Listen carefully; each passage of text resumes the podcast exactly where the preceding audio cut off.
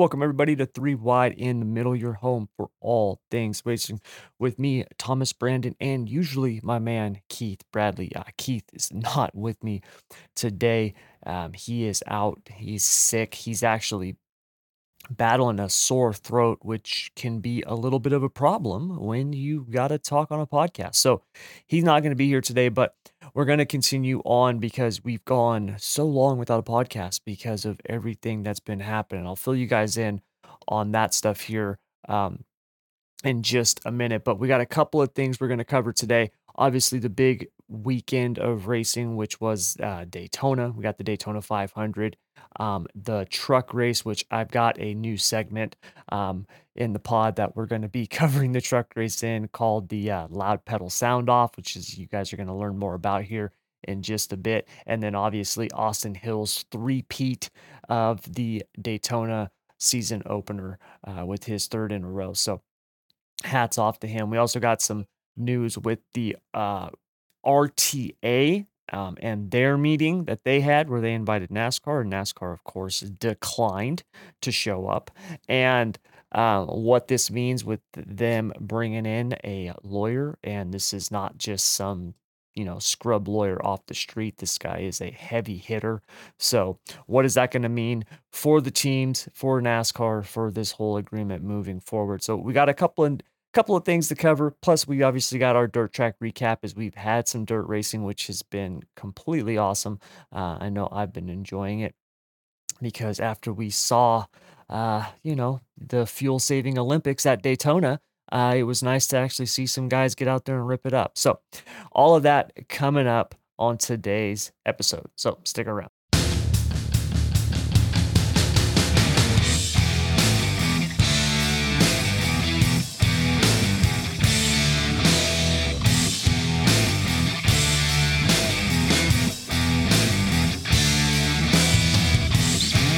All right, you guys. So before I dive into the Open, which is going to be kind of my overall thoughts on what we saw at Daytona, um, kind of a quick update. So Keith and I, it's been a few weeks um, since we had our last pod, and we have we were supposed to be back to every week um, before this, uh, like two weeks ago, and it's been just crazy for both of us. Uh, it's been nuts. So um, Keith was they were sick, and then, uh, he had been he had had work, we missed 1 week.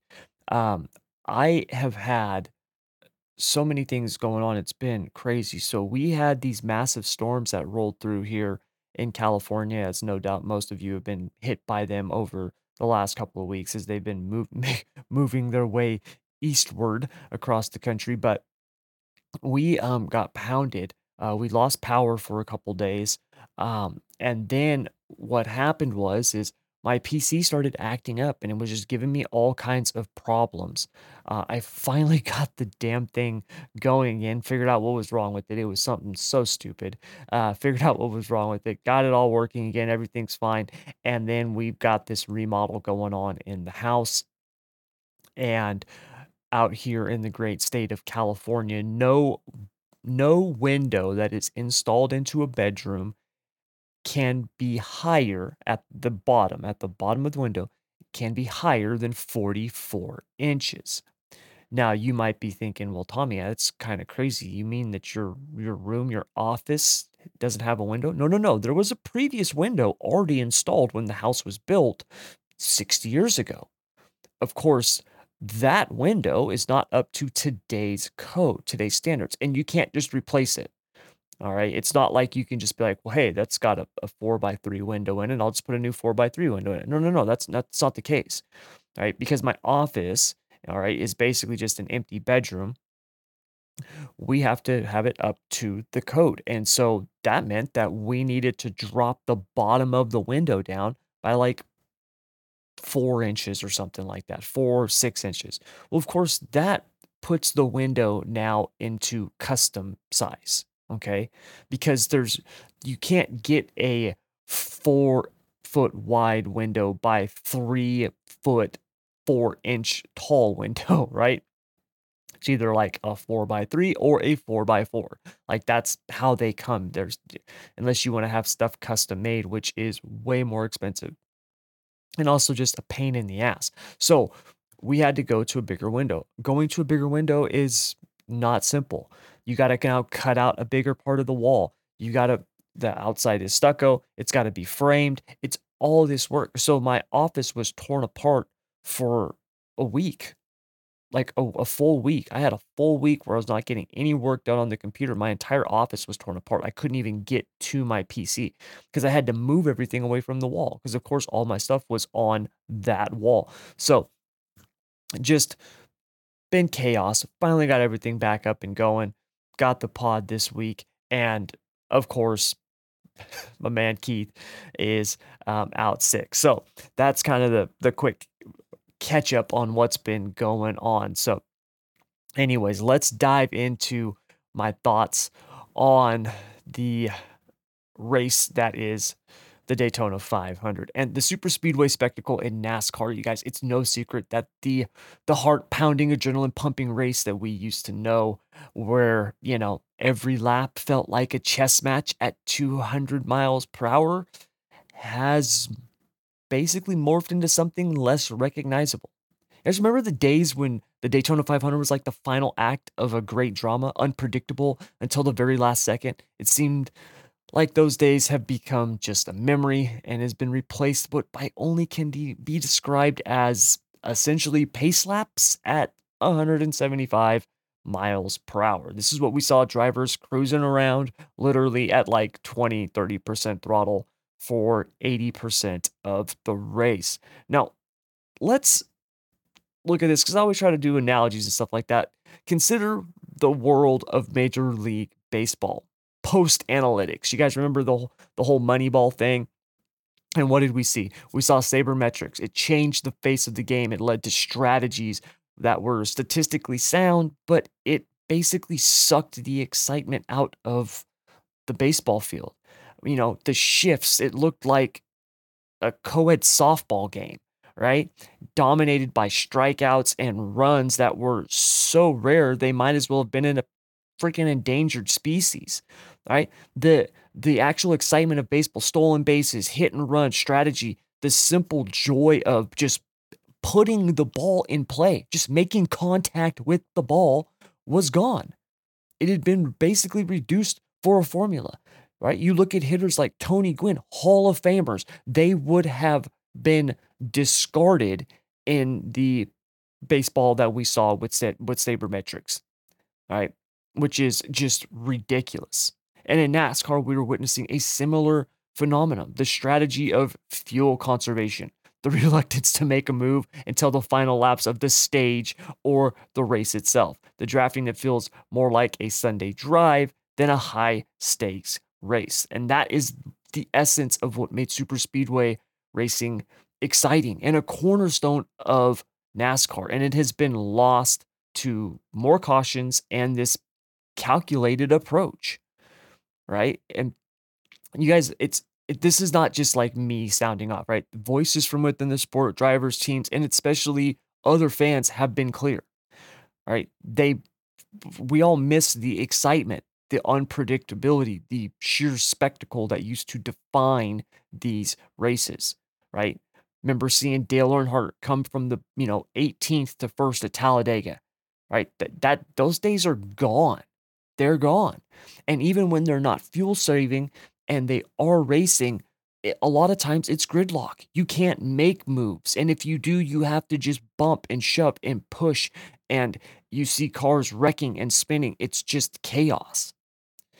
And if there is one thing that we have learned from watching sports evolve, it's that adaptation and innovation are necessary, but it's we cannot lose sight of what made it great in the first place. That has been the one thing that I have always harped on. Don't cut out your base. Don't forget about those who made you what you are. We saw this happen with NASCAR and the COT and all the other bullshit that came along with it, right? And it's finally you know years later it's finally we're starting to see this resurgence and this comeback and it's great and now NASCAR is literally standing at a crossroads once again the Daytona 500 the crown jewel in the NASCAR it risks becoming just another race. Because if the thrill of the super speedway is not revitalized, that is what it will be. Obviously, because of its history, it'll always be the Daytona 500, but it's not going to mean what it has meant before. And here's the deal, you guys. I know there's people out there that are saying do this and do that, you know, uh, uh, add add more stages or make the stages bigger or make it to where they got a pit no matter what. You guys, the solution isn't simple. And it's not likely to be universally popular, as we've seen with all decisions made.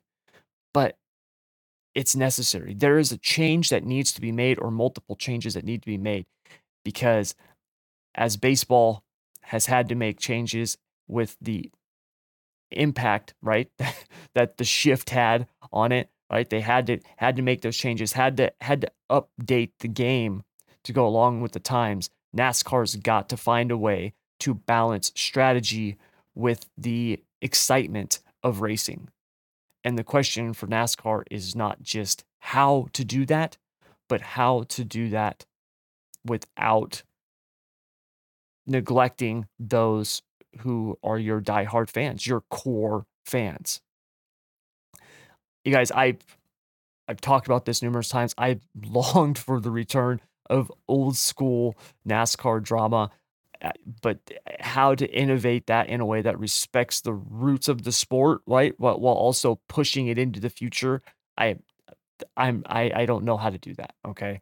Um, I can sit here and give ideas, but it's a delicate balance and it's one that requires listening to the voices inside the sport, those who love it from the stands and the live their living rooms, right? And you know, creating those moments that last a lifetime. And it's why we fell in love with the sport in the first place. it, it, it is. And it's sad that we don't have many of these moments anymore, especially in what is, like I said, the crown jewel of NASCAR. So, you guys, here is hoping that NASCAR can find a balance because at the end of the day, it's not just about the cars, the drivers, the tracks. At the end of the day, it's about the fans.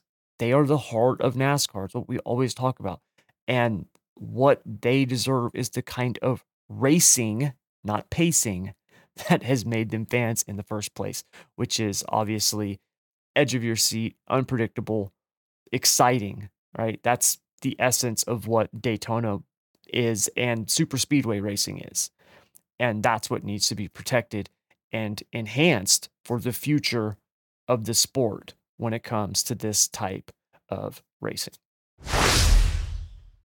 All right, you guys. So that was just some thoughts on you know, kind of that my overview of the Daytona 500. I wanted to do it differently than just kind of saying, you know, just some observational up. Here you go. Um, I I wanted to try to deliver that in a different different way, just because, uh, yeah, I I just wanted to try something different. So hope hope you all enjoyed that. But yeah, you guys, that we we talked about it so much, and Daytona is it's amazing. I mean, it's this is the race and there's so many things that have happened with Daytona um, that are upsetting, right? The there is no more speed weeks. And look, I get all of it. I I I, under, I understand it. I understand the cost savings and you know all those different things. I get all that. But look at the truck race, for example, which we're going to get more into here later. All right, because that was an absolute clown show. And when you take drivers and you put them in these situations and they have little to no practice and eh, this is what you end up with and that's what we've seen with the cup series now. They hardly get any practice out there all right? It has now become this this strategy filled which i like strategy but fuel strategy or fuel saving should be something that is done be, to take advantage of an opportunity. It should not be used to create the opportunity point blank end of story this happened with ricky stenhouse uh yeah ricky stenhouse when I almost said Ricky Thornton, but that's the dirt late model driver. Ricky Stenhouse when he won a couple years ago, right? They cycled to the front because he had been saving some fuel. He was able to take less fuel than everybody else out there, got up to the front and was able to win. And that's That was a great move on their part. And but now everybody's doing it. And you hear, you know, Denny Hamlin or Bubba Wallace, these guys who've been on podcasts this week, talk about how there was points where they were at 20 or 30% throttle. That is absurd. When you've got the pack going two seconds slower than what they did for qualifying, there's something wrong with that. Now, I'm not saying they need to go out there and be wide open, balls to the wall, bouncing off each other for 500 miles. That would be stupid. Okay. And I understand that with this type of racing, there's always going to be those lull points because you, you know, the old cliche is in order to finish first, you must first finish. I get that. Okay. I understand that. So that's what are we going to do about it? What's NASCAR going to do about it? Okay. I've heard all these different, you know, ideas. Uh, don't throw cautions for the stages, but still have them. Make this, you know, change change the length of the stages. Okay. You know, one simple thing that NASCAR could do, all right, and and, and it would fix, I think, a lot of the issues we see with these cars at a lot of tracks is we they got to get a handle on this tire. The t- I don't understand why we still have why we're still having issues with the tire. I don't get it. I don't get it. When you can put on a set of tires and literally run 500 miles at Daytona if you want to, right? Never change tires.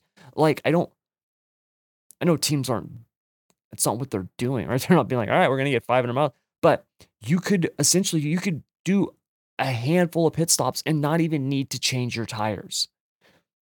That's that's why these guys are focused so much on saving fuel is because you don't have to change tires. It's all about how long it takes to fill up that tank. How much fuel do we need to get to the end and how long is it going to take us to get that much fuel? And so you start this on lap 2. Right? Where these guys are already they're already calculating backwards because that's what your engineers are going to do. That's what they're going to do. I'm not even an engineer. I know how that works. I don't need to be a scientist to figure out, like, okay, so here's the deal. If we get X amount of miles per gallon and we're going to need X amount of gallons to make it to the end of the race, well, how, how can I work this backwards? Right. I mean, it's, it's not a hard thing to figure out. And so that's what teams are going to do. Hey, man, you're in the draft. Where's your throttle at? This. Oh, all right. Look, we're going to calculate when we stop at this point, how much fuel you've used. We're going to see how much we need. It, it's really simple mathematics. And so, if all you're worried about is how much fuel you've got to take on the last pit stop so you can get up to the front, well, my God, all you're doing is saving fuel the whole race. That's not racing, that's fuel saving. I don't mind when races end because of fuel strategy, right? If somebody wins because of fuel strategy, that is a part of it. But just like we saw years ago, you know, with baseball, and it's still like this to some extent, you basically have nothing but a bunch of batters coming up, right? The managers no longer even manage the teams. They're handed a folder every day from the general manager and their, you know, sabermetrics team, their stat- statisticians who have put together their game plan. Here's who's pitching here. Here's who's doing this. Here's what batters batting where. And then get up there and basically swing for the fences. Try to hit home runs. Literally the opposite of everything you were taught as a kid, you know, all through all through high school in terms of baseball.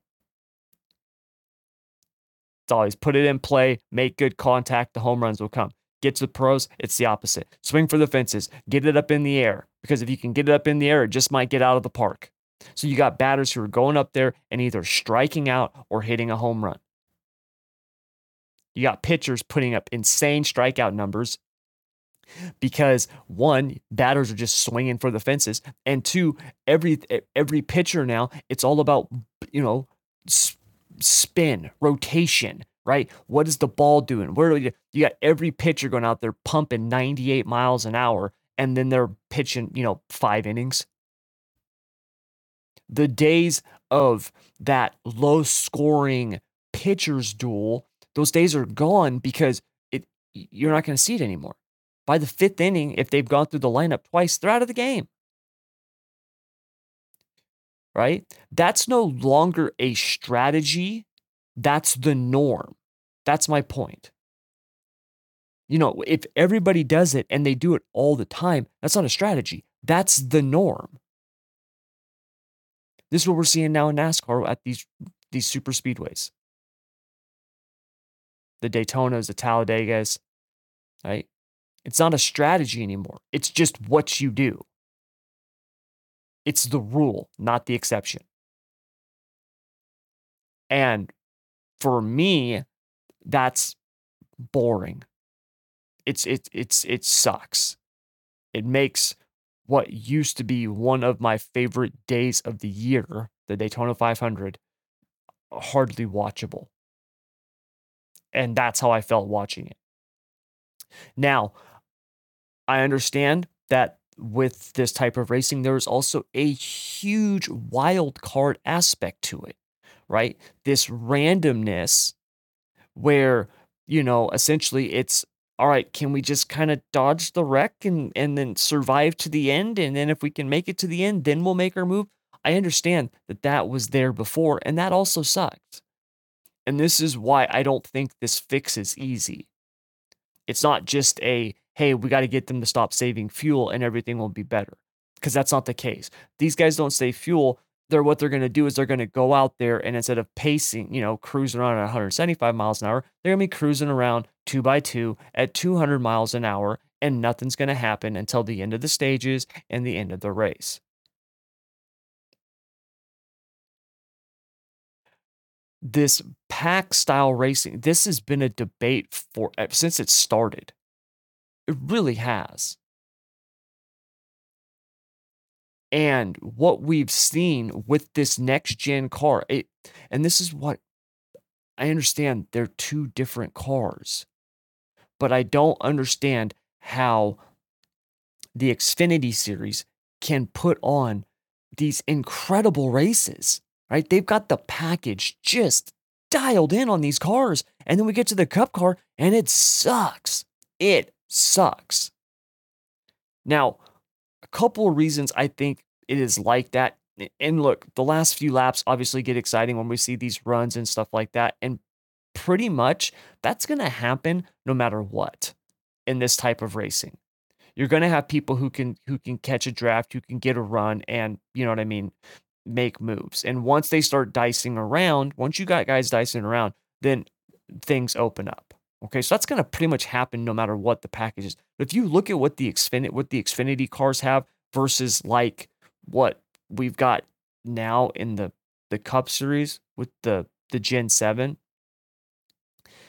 the the Xfinity car that that's what I want to see out of the Cup cars. Now, is that possible to do with the Cup cars? I don't I don't know, right? I could tell you if like NASCAR gives me data, I could look at it and, and I'm not even an engineer and I can look at it and be like, well, I think this is possible, right?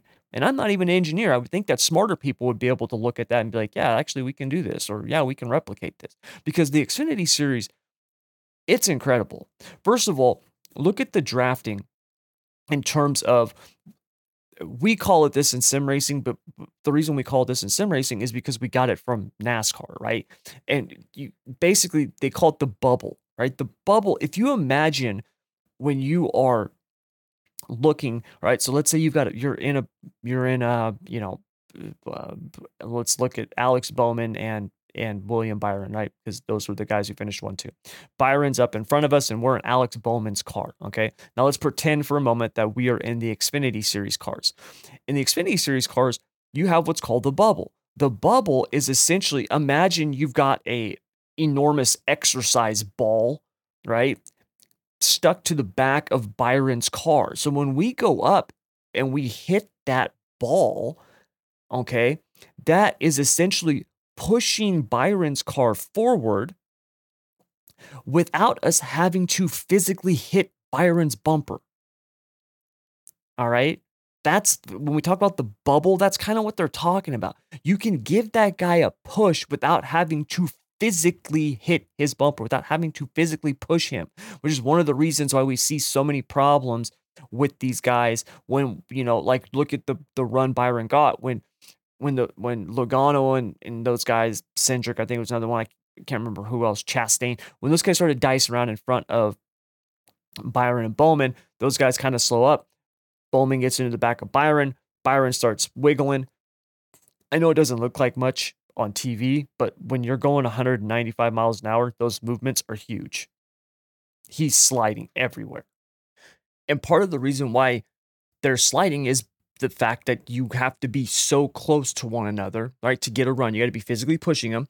And then when stuff like that happens, you hit somebody's bumper at 195 miles an hour. I don't care if both of you are going like that and you've got cars around you drafting in the turbulence and everything else. Things are going to happen. And obviously they did. That was, you know, pretty much the big one, right? We saw. In the Xfinity series, when you have the bubble, right, you can give those guys that push without having to physically be pushing them. And what this can do is now if something happens in front of you, you have a little bit more of a cushion. It's only a couple of feet, but let me tell you, a couple of feet is a big deal when you're going 195 miles an hour. All right. Now, when that person checks up, a couple of feet can let you check up. You've got more room, right? Things are going to obviously accordion, they're going to compress, but it's not where it is now, where you literally back off and you're the person's in the back of you okay? Because you have to be so close. Another thing that we've seen with those cars is the fact that runs can be made much, much better. These eh, next gen cars, they've got like, they, dude, they've got so much drag that if you go to make a move by yourself, if you don't have a hell of a run, you're screwed. You're not passing anybody. You're just not. And keep in mind, that wasn't something that was happening all the time before with the old car, but it could be done. You could make moves, you could side draft. Now, you yeah, you can side draft, but it it's gonna kill that speed. And if you don't take advantage of it immediately, and all that person has to do is throw a lazy block on you because the, the run is nowhere near what it used to be, it's just it's just not good. Eh, okay, it's just not good. We've talked about it and it's just not good. So, if you want to actually have this type of racing with this package be better, you've got to figure out a way to get some of the driving back into the hands of the drivers. Okay, this can't be sit back, cruise, 30%, 40% throttle, save fuel, last 10 laps, let's go. And then it survived the chaos because that's not racing. That is literally a, you know, just more organized demolition derby.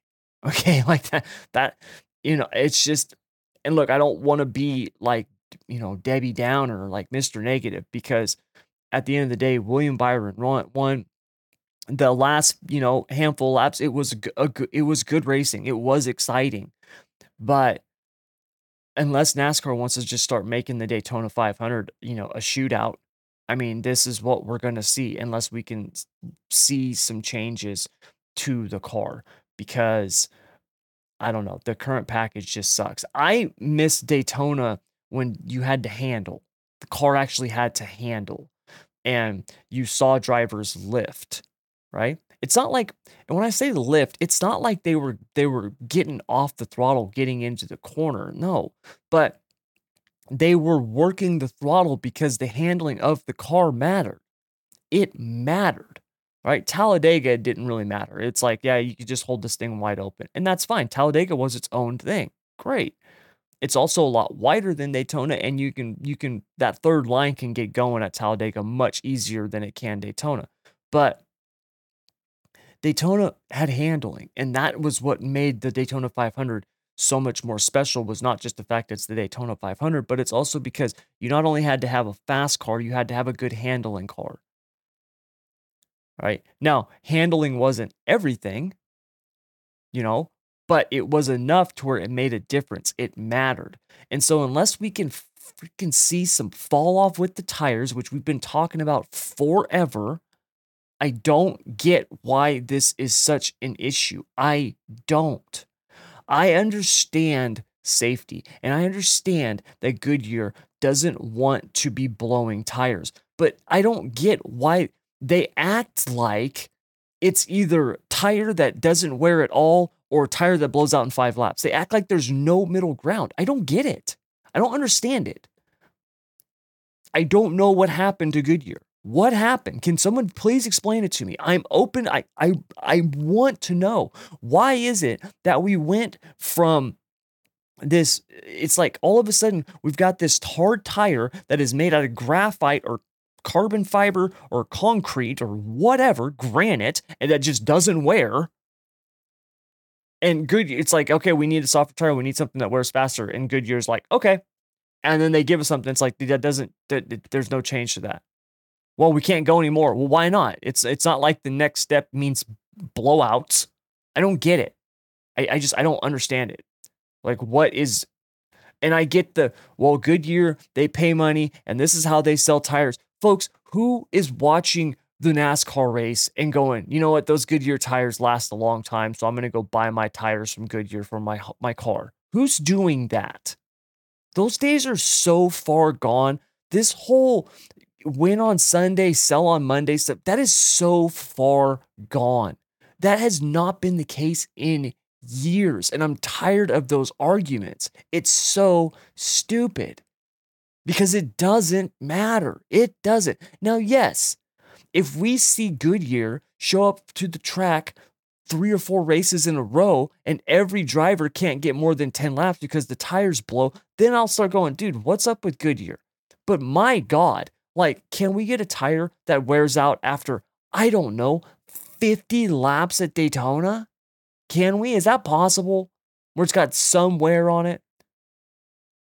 I I just like there's like three tracks where we see the tires wear, and one of them's Darlington. Like I don't which was known for just destroying tires. So I don't get why we can't have a tire that just wears out more because I think that alone will make a huge difference. When tires start to actually wear out, handling becomes an issue. You've got to have a car that's balanced over the entire run. Therefore, we see handling becoming an issue. Those cars that aren't as good are going to start to separate from the pack. Even if they can hold on to the draft, they're not going to be able to stay right up underneath the car in front of them.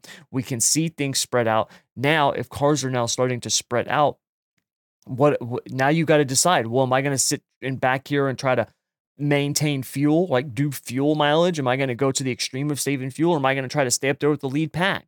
right? Like the, the the strategies can change. I think a lot can be fixed by just a tire. And look, I'm just a jackass in his office, right, talking.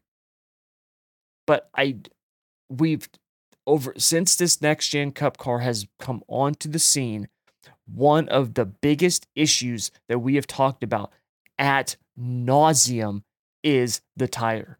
The tire that doesn't wear. So I don't understand why this can't be addressed. I don't get it. We've got two years of data in this car. What are we waiting for? I don't get it. So, anyways, that's enough on the Cup Series Daytona 500. Uh, congrats to William Byron. Exciting finish. I obviously I would like to have seen it go green the rest of the way. Um, you know, it's funny you got all these people talking Daytona 499 and and he didn't even have to finish the last. You know what? My favorite driver, Dale Earnhardt, he he got the win racing. You know, coming back to the yellow, didn't have to finish the. You know, the race didn't go the full. You know, full race right because of the caution and stuff like that. I, it's just like, come on, man. Byron won the race. He got it. We can sit there. Shoulda, woulda, coulda. Right? Bowman would have got him or something. Who knows, right? Who knows? Maybe Bowman gets around him and then maybe Byron gets a run back on him. Who knows, right? So he got the win. Congrats to him. Um, pretty, pretty incredible when you think about the fact that Byron got the win in the 24 car 40th anniversary of Hendrick you know obviously you got all the all the heavy hitters from Hendrick there so that was pretty cool to see um yeah so hats off to him um, you know, real quick, I will give I will give uh, credit to NASCAR on them moving the race, doing what they did, right? Getting the truck race and the ARCA race in, moving the cup race and extending the race back. I do give them credit for that. hats off to them for that um, on the weather. And you know, I thought that they what they did for the Clash moving it up. I thought that they did an awesome job with that. I understand what you know. It's not normal for them to move it a day ahead, but the storm that was hitting down there, and trust me, we were getting hit by it up here. Um, you know, th- they wouldn't have raced until like Wednesday or Thursday. So I, I think the last couple weeks, I think NASCAR has done a good job with the weather and, you know, figuring out a way to get the races in around it. So I do want to give them credit on that for all the stuff I just talked about that sounded negative. I do want to give them credit where credit is due. So enough on the cup racing. Um, after the break, we're going to switch gears. I want to talk a little bit about this RTA deal um, with them bringing in this, uh, you know, antitrust lawyer um, because this guy is a heavy hitter and what NASCAR's response to it is, uh, what NASCAR is doing. Because I do think the writing is on the wall for what NASCAR is trying to accomplish. Um, and I'll, I'll, break that down for you by what I mean by that uh, when we get when we come back after the break. And then we got some some dirt track racing to talk about. So stick around. All right, so RTA had a meeting, and that is the Race Team Alliance. They had a meeting. They invited the NASCAR, right, higher ups, bosses, whatever you want to call them, executives, um, and they declined. Uh, the the you know the brass, the NASCAR brass, does not want to meet with this RTA with this alliance. All right, um, this is very simply put, this is divide and conquer. The, NASCAR wants to meet with the teams individually. Okay, there is a reason for this. These guys are not dumb. NASCAR's not dumb. All right. Now I've heard comparisons of, of this, um, and I've heard people say like, "Well, you know, this I, I can't imagine, you know, the NFL team owners having a meeting and the commissioner blowing them off. Well, that it's not the same thing, okay? In the NFL, Major League Baseball, NBA, the commissioner works for the the team owners. The team owners hire the commissioner, right? They they the commissioner works for them. All right? It's not, it's not like that in NASCAR. It's very very different. NASCAR is privately owned. It's that's it's a family business. For all intents and purposes, it's a mom and pop shop. Like that's really what it is. Now it's that on a on a huge scale, right on a national level. But that's what it is. It's owned and operated by the France family. So it's not it's not like the NFL where you've got these NFL teams, right? These team owners, and then they hire Roger Goodell to be the commissioner. That's not the case.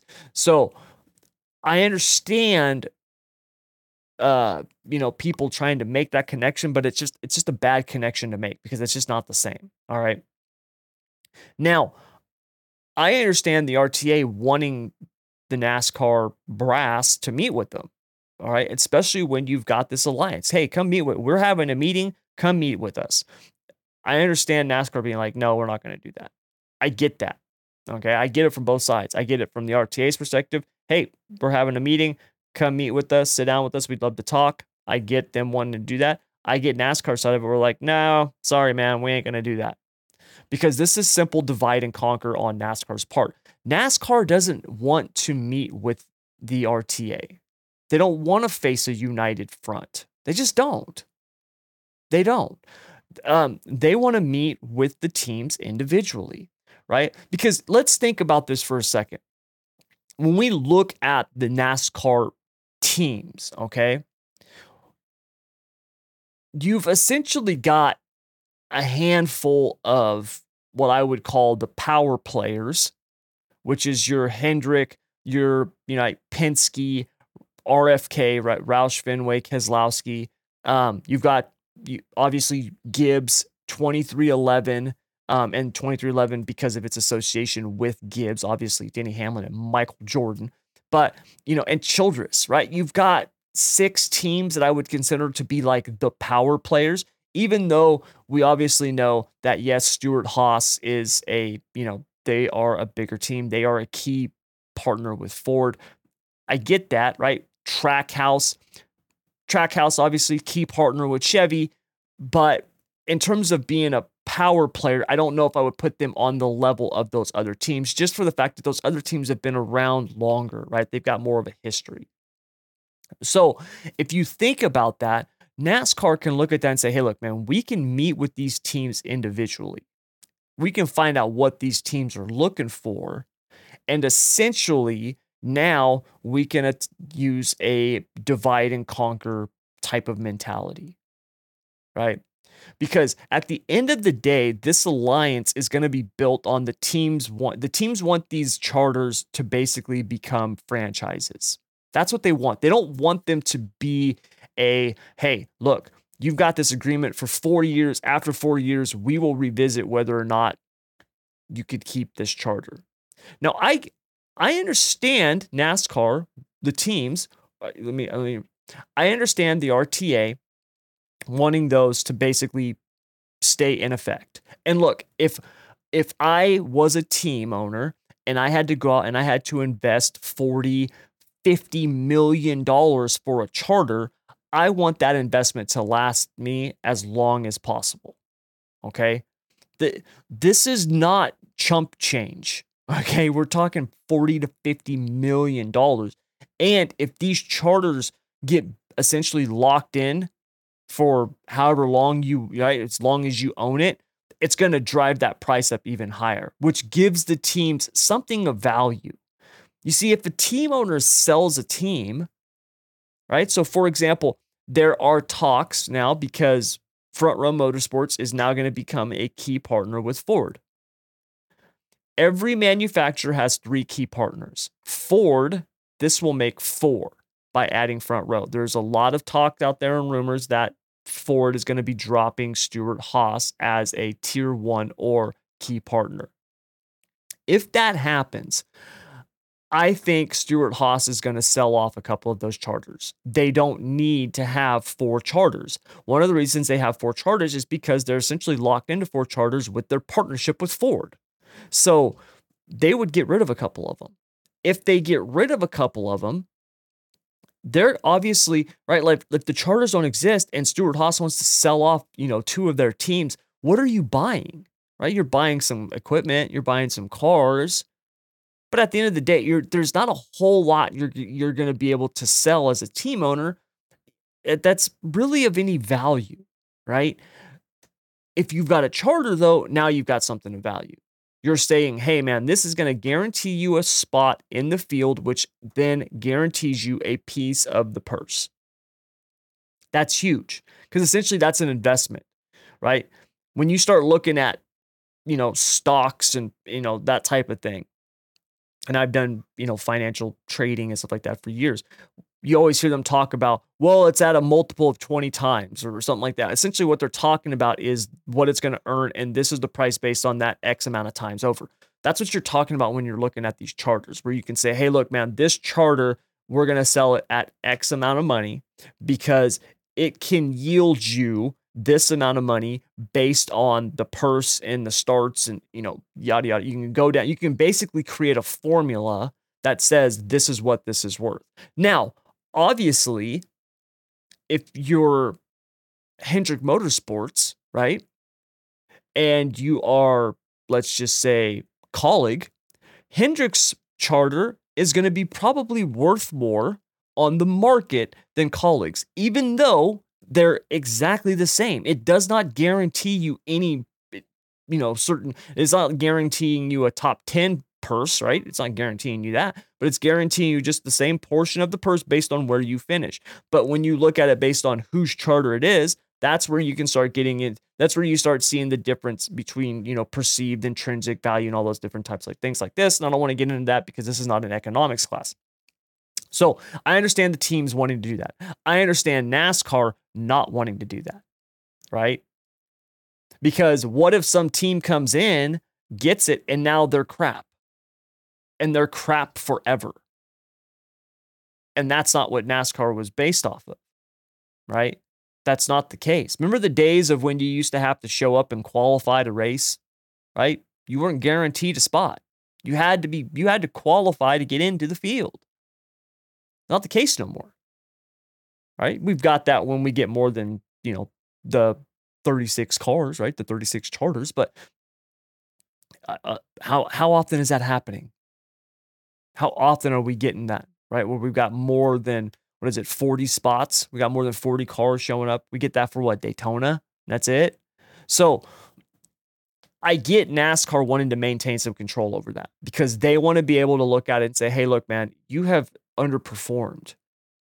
You have been a back marker. You are literally showing up with the absolute minimum to maintain speed out there and you're collecting a check. That is not what we want. So I understand NASCAR wanting to still have control over that. But see, here's the thing I think that there is a middle ground that they can find and negotiate on. The problem is is NASCAR doesn't want to give these teams a seat at the table. If they do this with the Charger Chargers, the Charters, they will have a seat at the table. This is not just about money, it's about money and power. Anytime you have power up for grabs, it's got the potential to get really, really ugly. And we saw this come to essentially fruition as the RTA um, announced that they decided to hire Jeffrey Kessler, um, who is pretty much the top antitrust lawyer in the country. Um, I would I would call him the top antitrust lawyer in the world, but that's just because I don't know of any other ones that are bigger than him. essentially, he is called the Michael Jordan of lawyers. Okay. So just to put that kind of in perspective, this is who they hired. This is the guy that got the NIL stuff passed for college for college sports, essentially college football and basketball. Okay. That that's big. All right. This is not some scrub lawyer. This is a heavy, heavy hitter. What they're going to do next, I don't know. I have no idea. Obviously, I'm not part of the RTA. I don't know anybody on the RTA, and nobody nobody's sharing information with me. I'm getting my news just the way that you guys are, and then I'm kind of trying to read between the lines and put things together the best way that I know how and just give you my opinions on it. What I will say is with them bringing this guy on, this is either I don't see this being a there's not going to be a middle ground on this. What I mean by that is this we are going to either see this really swing in the into the uh the side of the the RTA where they're you know this guy's going to come in and he is just going to start getting things done and we're going to see this deal passed and the RTA is going to end up with the seat at the table which is what they want and you know boom they're going to be happy um or we could see NASCAR really dig in and go get their, you know, lawyers, right? I mean, and, and it's going to just grind to a halt because now they're like, nah, you know, they're going to feel even more threatened. And when people feel threatened, they don't think rationally. This is this is human psychology 101. You don't have to be a psychologist to know this stuff. All right? Just think about people that you know. And if if you if you attack them, if you put them on the defensive, it doesn't matter if you are if you are right. It doesn't matter if they are wrong. What matters is now they're on the defensive. And that's what they do. They defend their position. We see this all the time on the track with these guys. Right? I mean, all the time. I mean, think of last year's truck finale at Phoenix, right? You got Hocevar and uh, what the heck, Cram Crew. I, I can't even pronounce his last name. You got these two clowns bouncing off each other, right? One's retaliating after he got spun, and and hey, you know, I, I, you're gonna defend your position. You're gonna justify it, while also saying, "Well, I wasn't trying to wreck him." I mean, come on, that was obvious, really. But it's that's what people do. That's what people do. They defend their position. They're not going to just roll over and be like, "You're right, we're wrong." That's not what that's not what's, what's going to happen. So it's going to be interesting to see how this goes. You know, I don't. People are like, "Well, the, the RTA is not talking about holding their own races." Well, I don't think they're going to do that. Do we really think RTA is going to come out and be like, "You know what? we're not going to run this season, right? Let's just say nothing gets done and we got the the summer race at Daytona. Do you think that RTA is going to come on and be like, yeah, we're skipping Daytona. We're skipping the, the summer race at Daytona this year. Okay. Do you think they're really going to do that? If they do, what's going to happen is, is, is you're going to have teams who end up showing up because they're going to see an opportunity because that's what everybody is after. You always have to understand this about every human being on earth. Everyone, everyone is driven by their own self interest. When things get done for the collective, is when you can have those individual self interests align in a common direction. If you have teams who are like, yep, we ain't showing up, you're going to have other teams that be like, dude, we're showing up because we got an opportunity to really do well this weekend. That's what's going to happen. That's what's going to happen. So I don't see that becoming an issue. I don't see that happening. Um, if if that does happen, they've got way bigger issues. So I know I'm just rambling on about this because I I find it so interesting just by the stance that we've seen on both sides and I understand both sides of it. I understand the RTA wanting to meet with NASCAR while they are together and united. And I understand NASCAR being like, nah, we're going to meet you guys individually because now you can go in there and you can start dividing and conquering. And make no mistake about it, NASCAR does not want to give up power and control to anybody, especially the teams. So, something we'll keep an eye on throughout the remainder of the year. Moving on, let's head over to the dirt track side of things. I mean, we just had a lot of NASCAR news, but that's because we haven't really talked about NASCAR that much over the last uh, couple episodes. Um, and for good reason, mostly because it's been fairly boring. Uh, but we do have the Outlaws and High Limit both hit the track recently and kind of over the last couple of weeks. Uh, so we're going to dive into what we've had so far and what we're going to have here coming up before we head into kind of our spring break. We kind of kick things off and then die back down. So we'll cover that here right after this next break. Stick around. All right. So we had uh, a couple of uh, dirt races happen uh, it was probably two weeks ago now. Um, really good racing too. I I thoroughly enjoyed it. I know, obviously, we had the um, uh, Dirt Car Nationals at Volusia, uh, seventh, eighth, 9th, and tenth, where we saw a lot of the high limit drivers running with the Outlaws. These were outlaw races, but we saw high limit drivers there. Uh, it was actually really, really cool uh, to see Brad Sweet pick up the opening win um, at Volusia. Uh, he had an awesome race. David Gravel came out one night number two. Tyler Courtney got the win on night number three, another high limit driver. And then Sheldon Haudenschild closed it out with the win on night number four. It was really good to see Sheldon get a win.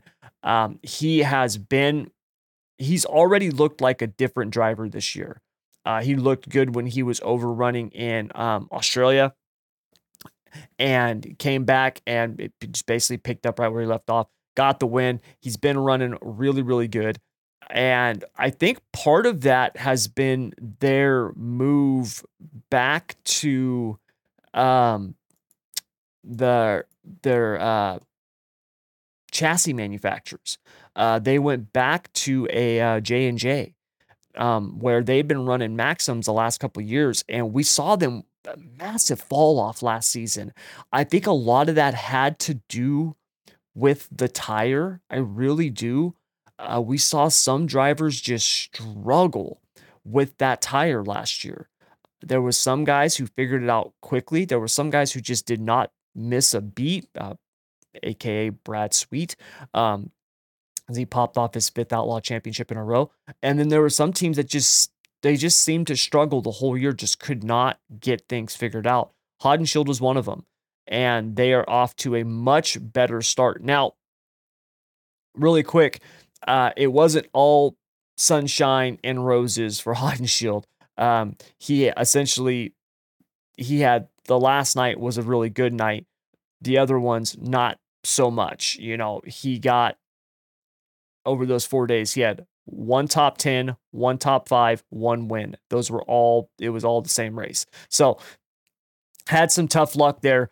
Um, obviously, you know, it's the beginning of the season. Um, we see this happen with the uh, with the sprint cars where they essentially start off in Volusia, right? Like it's like the first or second weekend of February, run dirt car nationals, and then they're off for essentially a month. They don't come back until the first weekend in March, where they're going to be back in Volusia for Bike Week. Um, they're going to run that th- the third and fourth of March, and then they they they're, they're back into the season. All right, then they're going to be at Kennedale, the Cowtown Classic, eighth and ninth. Then they go to the Texas Two Step, fifteenth and sixth, and they're basically off and running. They're they're up, you know, full full speed ahead, running their season. Now on the high limit side of thing, like I said, it was cool to see Sweet get the win on night one. It was really good to see Tyler Courtney also get a win with the Outlaws because Courtney was another guy who had a good season last year, but remember, he had that injury. It took him a while to get back. I think Tyler Courtney is a legitimate contender for the high limit championship this year. I really do. Uh, he has started off fast. He looks good. And if you look at um, you know, how he's run so far, right? It's been impressive. Now, obviously, night number one for high limit at East Bay, Kyle Larson comes out, gets the win, um, which is just incredible that he's going to come out and get the win like that on night number one. Uh, you had night number two at East Bay, saw once again Sunshine got his second win on the year, obviously first in high limit, but his second win on the year um, Golden Isles kicks off tonight. We've got the Deuces Wild um, tonight. Yes, Deuces Wild tonight. And then we've got the uh, Deuces Wild finale on Saturday. Right now, obviously, we're only two races in. Brad Sweet is tied for the points lead with Corey Day. So, yeah, Sweet tied with Day right now. Tyler Courtney in second, Brent Marks third, Tanner Thorson, who has been impressive so far uh, in his, you know, wing racing. Um, you know, remember that was somebody um, who, when he had declared that he was going to be running the full high limit schedule, I was kind of surprised by. Um, I didn't think he was going to um, do as well as he has done. Drivers who I would put up there as contenders for the high limit championship, I've got Rico right there. Um, it's I've obviously I've got Brad Sweet one. I've got my next three drivers are Rico, Sunshine, and Corey Day. Right? Like that. If I had to power rank them, that's what I'd put up. I'd put Marks up there too, Brent Marks up there as well. Okay. So that would be like the five that I would have up there. Rico has gotten off to a very rough start, at least in the high limit races. Now he did he did he did pretty good, right? But that was with the Outlaws. he's running the full high limit season. So, you know, we'll see if he can kind of get the the high limit side of things going.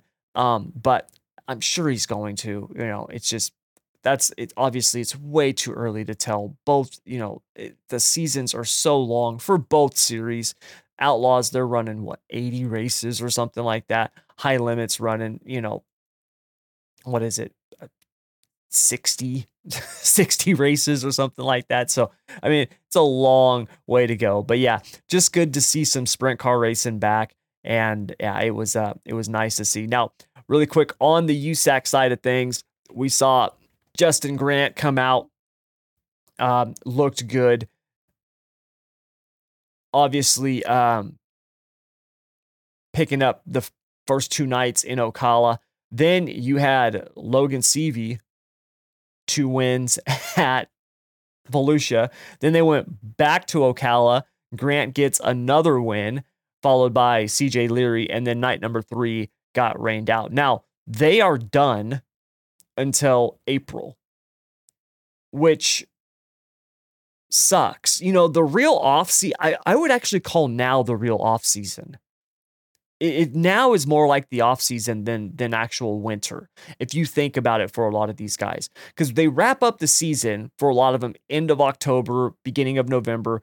You've got a few weeks off, right? You've got the holidays, but a lot of these guys they're they're going over, they're running Australia, New Zealand. They're running the indoor stuff, okay? right? You've got Chili Bowl, and then they're back, and you know it's just a couple weeks after Chili Bowl, they're all running down in Florida. And then after you've got Dirt Car National and stuff like that here, the first couple weeks in, in Florida, then you've got this long break that goes for, you know, three, four weeks. So it's it's so weird that these guys don't really have like an off season anymore. You know, USAC does. I mean, they go essentially I think it's a month and a half. What was the last race? Well, the last one got rained out. So February 16th was the last one that they had. And then their next race is, yeah, April 5th for the USAC sprints. Um, midget wise, they don't get going until the end of April. They got a, a much longer wait. But personally, I would rather have that. I would rather do that on the USAC midget side of things. You know, don't start then stop, right? Just get it going and, and go. Now they off they still have they have a month long break, um, you know, in August, but that's whatever. Okay, that's at the beginning of the year because it's hard to do that. To me, it's hard to kind of get into the groove when you got this you run in February and then you've got this long break and a lot of times things get rained out. So yeah, whatever. Anyways, that's that's kind of the recap on the dirt side of things. Um, I would get into the late model stuff. We've had a lot of things happening on the late model side of things. That a ton of it. I have not been following it though as as closely. I've just been so busy, and I've almost thought about doing um, kind of a, a weekly dirt track recap, just separate thing that covers just the just the dirt side of things because yeah, I just I just can't can't keep up with all of it and I don't want this podcast to be 3 hours long, but I don't know. We'll see what happens. All right, you guys. So, Craftsman truck race. All right. Now, this was literally a masterclass on chaos. All right. It's just it, it was crazy. If you had thought last year's finale at Phoenix was a demolition derby, well, then guess what? the, truck series was not going to disappoint and they were going to pick up exactly where they left off, which apparently is chaos. Now, first of all, picture this, if you will. the truck series director standing before the drivers, right, before this weekend, and basically like warning them right? It's like, hey man, we got to do better. Like, what are we doing? We're not dumb. We're not eating. Like, what what is going? Let's get out there. Let's do better. And of course, that's not what happened, right? Cut to the race. Green flag drops, and by lap six, all hell is literally breaking loose.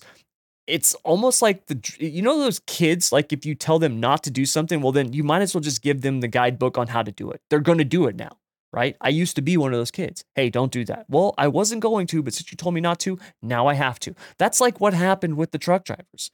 It's like they all got together and was like, well, hey, you know, he told us not to. So, hey, let's go out and do it. It was a disaster.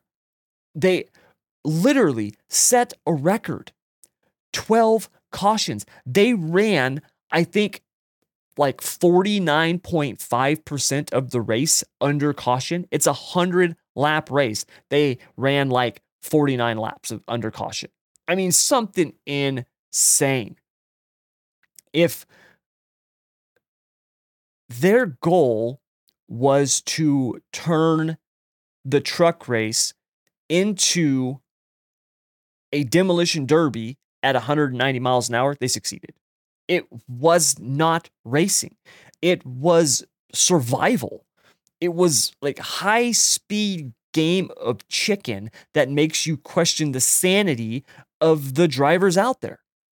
It was absolutely ridiculous. And there were so many cautions. It was like watching you know, like an exciting, thrilling movie, but then having a freaking commercial break every five minutes. See the NASCAR Fox broadcast for that. I mean, it just, right when you start to think, like, all right, here we go, gonna get some race, boom, caution.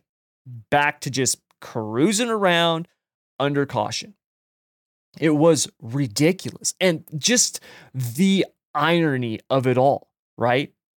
They have this embarrassing, just ridiculous finale at Phoenix where they literally just turn the speedway into a scrapyard.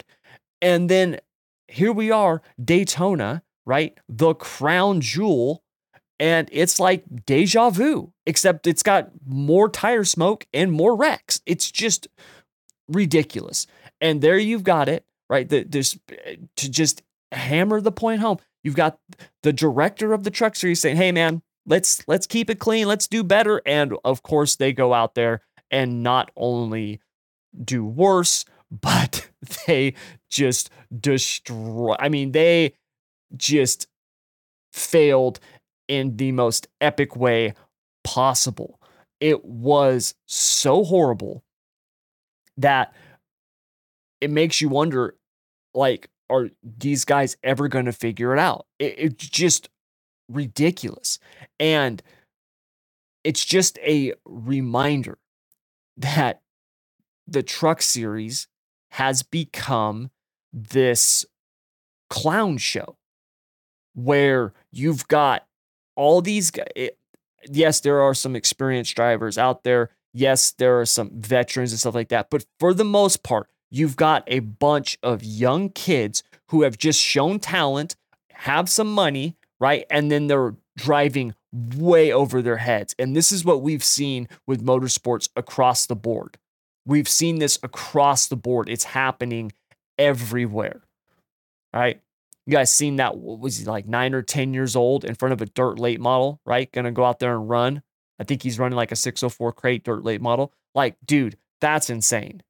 That's ridiculous. Most of these kids are not prepared. You've got all these kids running the truck series, and that's what they are. They're kids, right? 19, 20, 21 years old. Sure, they've been fast, but that used to be the exception, not the norm, not the rule.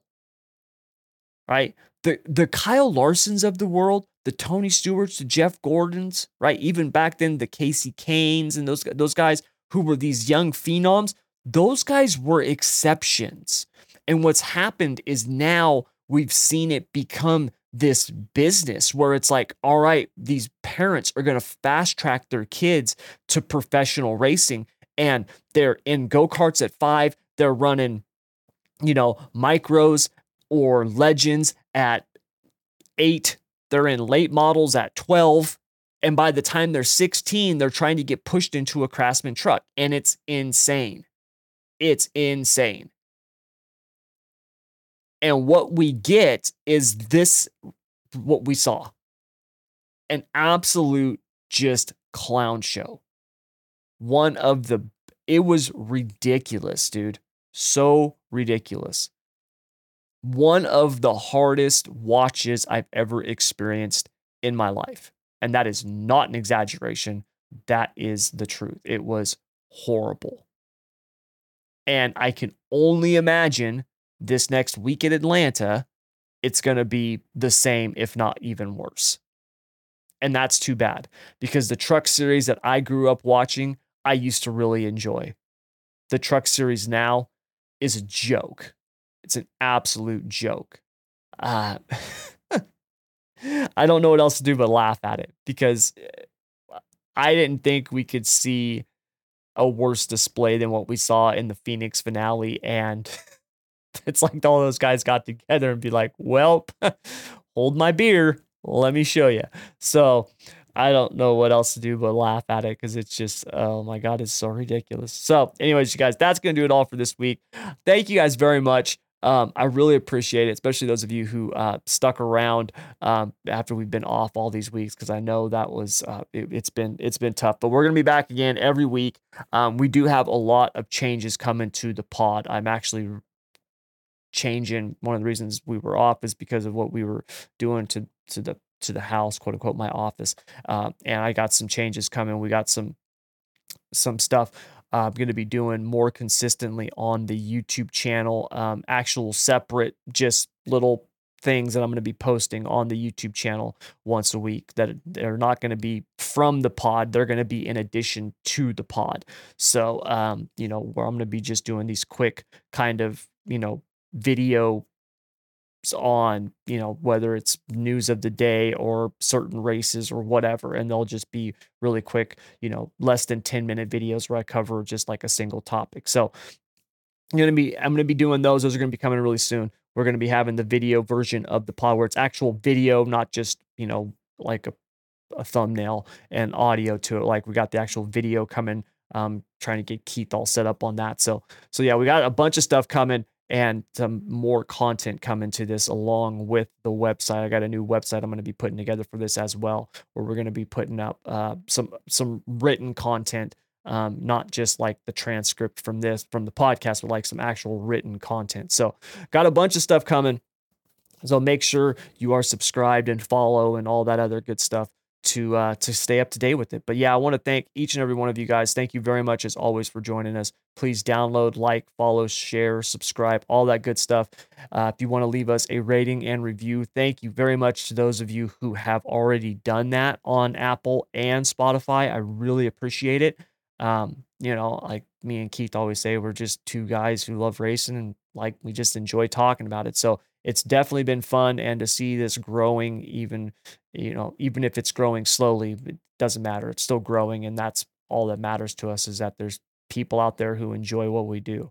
And uh, yeah that makes us keep coming back for more. So we'll be back next week to do this all over again. And until then as always enjoy your weekend.